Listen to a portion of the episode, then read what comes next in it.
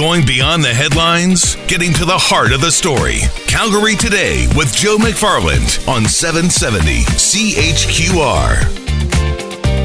We start the week off as wide ranging of a show as you can possibly get. From Canada Post's ongoing labor strife to the inspiration behind Canada's new $10 bill to tracking meteors. But we start off talking about Alberta's response to the oil price differential we're struggling with. And here's a hint $80 million a day. Thanks for listening to the Calgary Today podcast. All right, as mentioned, Premier Notley appointing three experts to work with the energy industry to find ways to close that oil price gap that is costing Canada tens of millions of dollars a day. In fact, Notley saying earlier today, the uh, Canadian economy is losing $80 million every single day because Alberta's oil is selling at about $45 a barrel less than WTI in the U.S. Joining us now is Canadian Association of Petroleum Producers President and CEO Tim McMillan.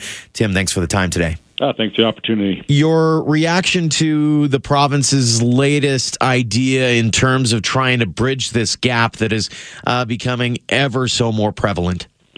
You know, we've been using the word for about a month now that we are in a crisis. Uh, I think that the premier expressed uh, a similar point of view today, and uh, she's putting together uh, some some folks to do some work to look at how she can help address that. Uh, we are going to continue to push the federal government to get the infrastructure that we think needs to be put in place, both rail and pipeline, so that in the medium and longer term, we don't find ourselves in this position anymore. The experts, Robert Skinner at the U of C's School of Public Policy, Deputy Energy Minister Coleen Volk, and Brian Topp. Uh, are those three people that uh, that you can put your, your faith in when it comes to uh, addressing this uh, this export gap? You know, we will certainly be working with them. That uh, um, we've been in conversations with the government for you know the last uh, few weeks or months on this topic specifically, and uh, yeah, I think that it's important to to ensure that they have the information they need to make any recommendation that they will. I've made the argument. Uh, I feel like I'm a broken record sometimes in terms of this federal government seems more than willing to have this uh, idea of an emergency session to talk about a UN climate change report. And I'm not by any stretch trying to downplay the importance of climate change and the importance of the environment, but uh, when it comes to actually making you know, money still, and when it comes to supporting the industry that is still uh, the the driver of our economy, they've really lacked on that front. I, I'm I'm curious from your standpoint, do you get any sense that the federal government is is taking this seriously at all? You know, there's a few fronts right now that uh, we're working with them. It, it has been frustrating. I think the most obvious one is Bill C69. The pipeline industry has said if this bill passes, it's, it's currently written, there will be no new projects come forward in Canada. And the fact that we have $40 differentials today and we have a bill like that in our Senate, I think uh, we need to continue and to be very loud and persistent to the federal government. We need to not just fix that bill, but we have to reinvigorate some of the projects that we've let slide by, like the cancellation of Northern Gateway, the cancellation of Energy East that could have allowed Canada to be independent of the U.S. with our own resources. Is there, in your mind, a business is closed sign out front right now in Canada? Uh, we certainly hear from investors that uh, Canada is not on their radar, that uh, they've seen too many uh, signals both overtly and otherwise from Canada, from the cancellation of approved projects uh, right through to regulatory delay and uh, overarching legislation like Bill C 69 that has really put them on the sidelines and said, we're going to invest in the Middle East or in Brazil or the U.S. instead of Canada. And that's sad, and we see the effects of it with jobs and opportunity being lost here. What do you say about uh, other provinces? And I, I know a lot of finger pointing goes towards BC simply because of what's been happening in the news lately. But uh, when it comes to other provinces, how many would you say are, are maybe on board with where CAPP and the oil industry is, and, and maybe those who seem to be okay with uh, with letting the industry struggle? Think for the most part, we we have a country that wants to see the energy sector succeed because we produce across the country. Certainly off the East Coast, uh, the concerns we have about Bill C 69 are shared on the East Coast because of some of the very challenging rules that would put in place for the offshore. Um, the East Coast also, I think, was very disappointed when Energy East was canceled because it was an economic corridor connecting their refineries with Western Canadian products so that they don't have to keep bringing in Saudi Arabian oil. Um, British Columbia, um, they obviously were very keen to get LNG moving forward, and I think uh, we need to embrace that and uh, and find a way to to get oil as welcomed as natural gas. In this case, is ideology winning the day in the in the federal government? You know, I I hope that um, the the interests of Canadians wins the day ultimately, and we are certainly making the case uh, on behalf of the energy sector uh, about how we fit in in that space. Uh, both environmental performance, like no other energy producer in the world, as well as economic opportunity as the largest capital investor in the Canadian economy. And uh, we hope that that, uh, that carries the day with our elected officials. How surprised are you that this isn't getting as much traction? Given even today, with the with the premier saying uh, the Canadian economy is losing eighty million dollars every day because of the the differential, yet there doesn't seem to be this sense of urgency coming out of Ottawa, or at least it's not being parlayed as such. Yeah, that that is frustrating. There was a, a, news article in the Daily Oil Bulletin about a month ago where it compared a car coming out of a Ontario auto plant, if it had the same percentage differential that a barrel of crude oil does, uh, you would be getting an Impala for eight thousand dollars. It, w- it would be an absolute nightmare um, for the country. As I would argue, the current differentials on oil and gas are for our country, and uh, we need to continue to make that case as loud in Ottawa, in Toronto, and in Western Canada. How do you sell that message? And I, I guess "sells" is probably not the right word, but how do you parlay that message to win over those who seem to be pushing back? Or do you just use the, the economy as sort of the focal point in, in a situation like this? you know, I think it all shakes out in the in the national economy in the medium or longer term. Um, but we have to make the case for this in the shorter term, and that is um, hitting media across the country. It's using our grassroots networks, and at CAPP we have the Canadian Energy Citizens, which have been extremely active in the Bill C-69 debate, uh, sending the Senate about 20,000 letters. Um, so it's it's all actions. Take nothing for granted. Talk to our friends and family that may not be here in Western Canada about these issues, so that we have advocates from from other parts of the country. From this point, what would be your message to Canadians uh, heading into the next few weeks? As as this this doesn't seem to be this isn't going to be an issue that's going to be going away anytime soon. Well, the federal government is going to have their fall economic update here later on this week. Um, I would hope that uh, a crisis of this level would be reflected in that, and that the government would use it as an opportunity to uh, to talk about their plan for the economy. The Alberta government uh, today took that opportunity with the premier's comments. So, you know, I think we have to keep our eyes open and earnestly uh, be looking for solutions. Canadian Association of Petroleum Producers, Tim McMillan, thank you so much for the time today. Thank you. So, what do you make of this whole new panel that's being brought in? Again, it's Robert Skinner from the University of Calgary School of Public Policy. It's Deputy Energy Minister Coleen Volk and former Notley Chief of Staff and Policy Consultant Brian Topp. They are being tasked with working with the energy industry including Tim McMillan and others, to find ways to close that differential.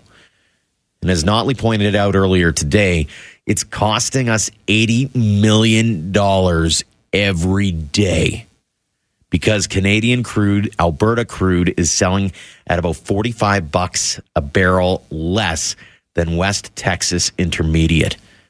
This is Calgary today on 770 CHQR. All right, let's head on over to uh, uh, the story that has been developing through the course of the day uh, in regards to Canada Post And could they be in a cooling off period? It, it's it's getting to that point of insanity, and yet here we are still. And small businesses are not fans of this at all. Sportsbras.ca CEO Bridget Lessard-Deyell joins us now. Uh, it's a Calgary based company here. Uh, Bridget, thanks so much for the time today. It's a pleasure. Thank you for asking me.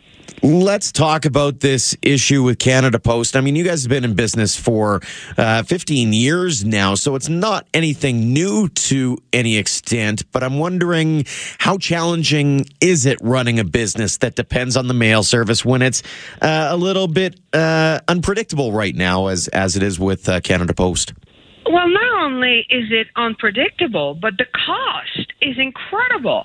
Whenever I talk to um, retail fellows uh, that I deal with in the U.S. and I tell them how much we pay to ship one bra across Canada, they cannot believe it. Like our cost is already so high that it makes it hard to compete. And then we keep having these strikes that keep coming back and coming back and coming back and it changes the way people shop. Mm, is there what have the people been talking about? Are they are they understanding, I guess, of the situation, or are they getting a little tired of it, or does it force you to to come up with backup plans for backup plans? Well, quite honestly, there really isn't a backup plan unless you are a big retailer. When you're a small business, I mean, as it is, uh, shipping abroad to you know some Ontario or eastern provinces, it's up to eighteen dollars. And that's through Canada Post or through? Through oh no, Canada Post. Now you know, of course, it's cheaper if you're in the big centers. Like this is the extreme. It's right. up to eighteen, twenty dollars, but the average would probably be in the thirteen, fourteen dollars that we pay for shipping. Now, if I was to go with uh, uh, UPS or Purolators, then it goes even higher. It's crazy. Which is high considering the fact that you know you're not shipping something that is worth a million dollars at the end of the day either so i'm wondering what is what when you talk to your american counterparts what is the price they might be ship or paying for a similar kind of shipment that you're you're sending out um, well you know something that's about my average i would say they probably pay five dollars Unreal. So about three times, almost three times as much, if yeah. not more.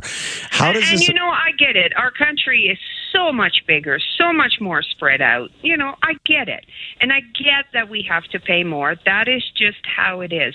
But when we keep having these strikes, it really affects us. It affects the small business, and right now in Alberta, that is the last thing we need is another insult to our business. When you hear news about how Canada Post and the striking workers have been kind of talking about maybe a cooling off period, does it give you any kind of light for the Christmas season, or you you'll believe it when you see it kind of mentality? Yeah, well, here's the funny thing. I think that my business has gone way down. Um, obviously, I sell sports bras, so you know it's not something that's incredibly urgent that you need to have now. Most people don't buy it for Christmas. Mm-hmm. So I'm lucky. But here's the thing my business has already gone down dramatically because people have decided why am I going to chance to order something online that may be stuck at a post office for a month? Uh, I'm just not going to do it. So our sales are way, way down already. Any advice for businesses like yours who are trying to get their product to customers? They're really, you know, you just got to hang tight and hopefully your overhead is not too high because if it is, that can kill you. Bridget, I appreciate the time and, and the insight from a small business owner's perspective here this afternoon. Thank you very much. It is a monumental Monday here in Canada as we can now spend some historic folding money. The first banknote featuring a Canadian woman on the front goes into circulation today. Now, that $10 bill features Viola Desmond, who was arrested after refusing to leave a whites only section of a Nova Scotia theater back in 1946. Now, Desmond's sister, Wanda Robson, was on hand for the ceremony earlier today in Winnipeg and called the honor for her sister awesome.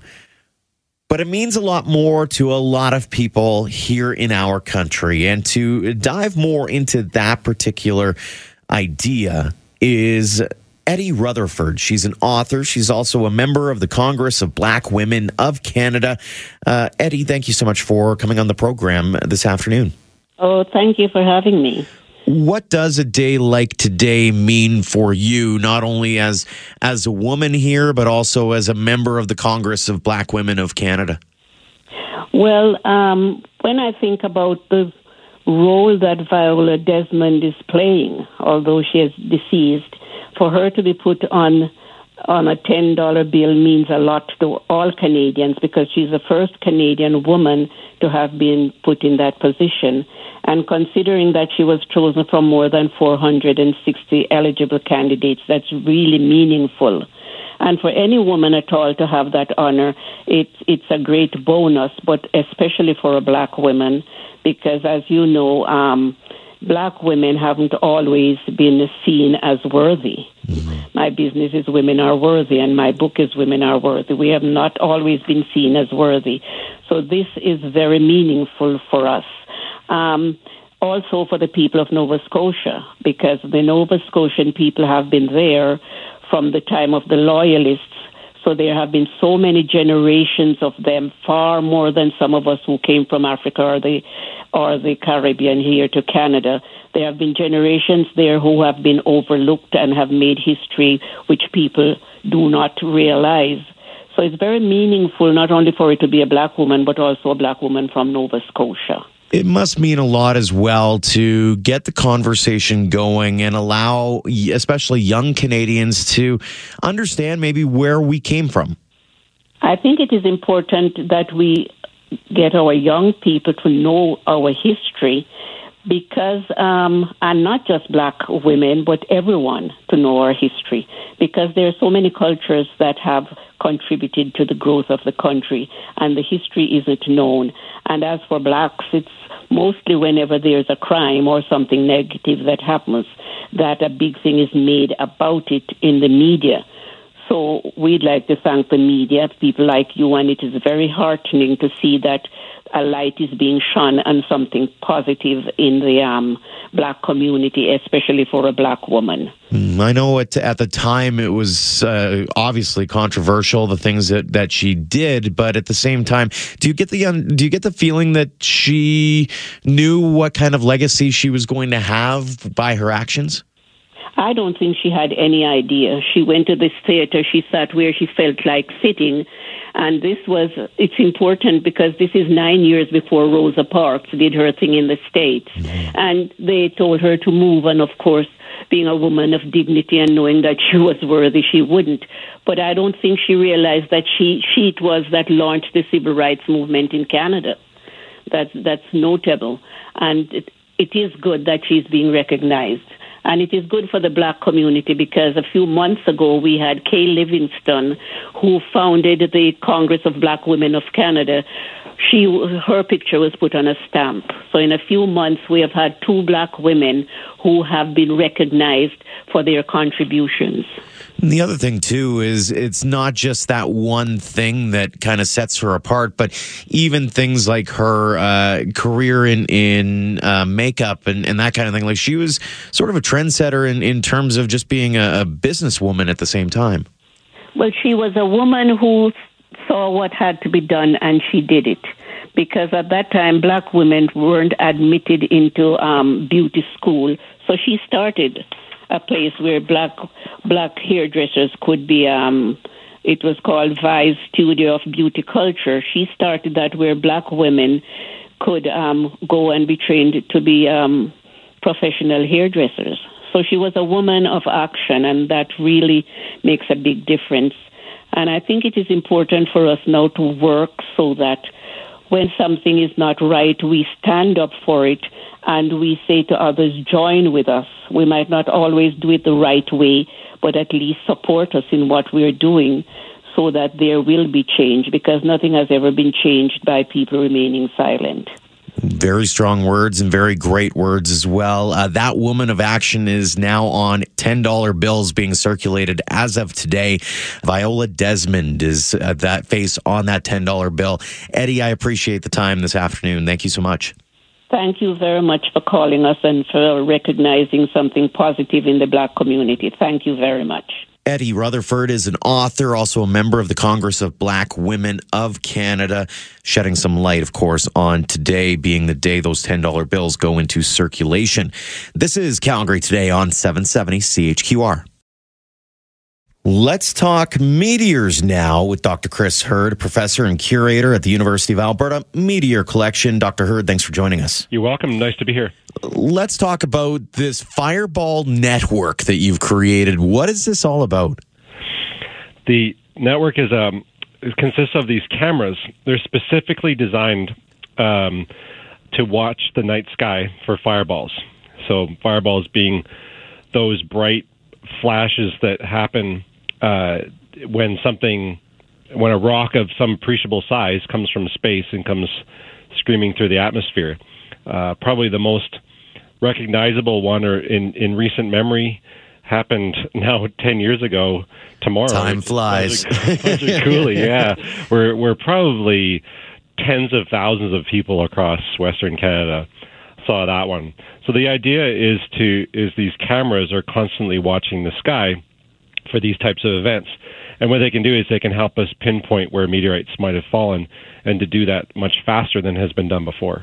How often do meteorites cross our sky? And beyond that, how many would you say maybe land even in Alberta?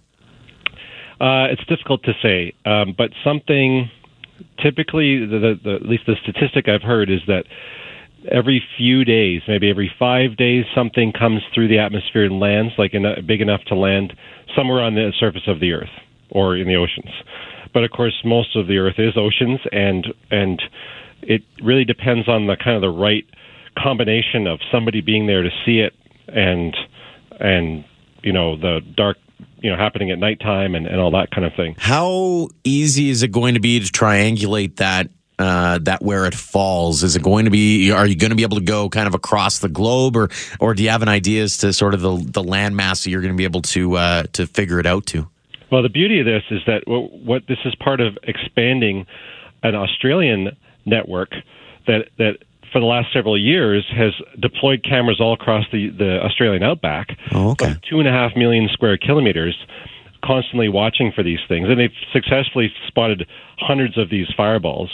Uh, and have collected meteorites as a result of it. Not hundreds of meteorites, but a, a handful of them are big enough to, for meteorites to land. This is we're part of a partner with them to expand this globally. So we're in charge of the Western Canada. We're starting small here in the Edmonton area, but we're eventually going to cover Alberta, hopefully by the end of next year, and then um, the rest of Western Canada, uh, the, the in a couple of years after that. The whole idea being the more that you can observe, the more fireballs you can actually see. Uh, and then, of course, of those fireballs, some of them may drop meteorites. Now, the beauty of it is that all of the data reduction, as we call it, right? All of the processing of the data information to triangulate where something may have fallen is done by the Australians in a supercomputing facility. And the beauty of it as well is that the software on these observatories automatically routes through the, you know, the pictures that it took to find the fireballs. And if if they get a, a hit on it, it'll tell us whether something has fallen and uh, where within an hour of the event. Mm-hmm. I, I, look at, say, Parks Canada as an example. Is they set up uh, their their own cameras where you know you get those kind of I'll call them viral moments where a bear comes walking by or a cougar w- comes walking by. I assume this is sort of the the space version of that in a sense. Is that in theory with more sightings and more cameras, more eyes out there, all of a sudden you can share your learnings, your findings, and your video with the masses as well. Absolutely, yeah. That's that's exactly it. Um, the the cameras are constantly watching. They're taking a long exposure, 30 seconds exposure of the night sky um, throughout the whole night. So you know the chances of, of finding something are are good. Um, and then the beauty is it of it is that it's it's next generation these these cameras the way they work. There are other people who've run all sky cameras mm-hmm. across the province and continue to do that. But the beauty here is that because of the way they're set up and the technology involved, they can pinpoint the timing of that fireball. That's the key piece of information that you need is the timing, how long that fireball is and when it actually happened. Lets you triangulate it better and figure out where the meteorites may have fallen. The other bonus you get with all this is every fireball that is observed, whether it drops a meteorite or not, they get an orbit calculated from it. So, in other words, oh, you can tell where in the solar system it actually came from. So, the whole idea is to expand this globally so that we can figure out what all the debris is in our inner part of the solar system going out to the asteroid belt where most of, most of these things come from. Uh, but but having a you know more like more numbers, more statistics to figure out basically map out where all the debris is coming from. Broadening some horizons and certainly getting people thinking uh, outside their own worlds for sure. Dr. Herd, thank you so much for the time today. You're very welcome. Dr. Chris Herd is a professor and curator of the University of Alberta Meteorite Collection. Certainly something we'll be keeping an eye on through the days, weeks, months, and years ahead. This is Calgary Today on 770 CHQR. Thank you so much for downloading today's podcast. Do me a huge favor and leave a rating and a comment. And you can always hit me up on Twitter as well. Just follow me at Calgary Today.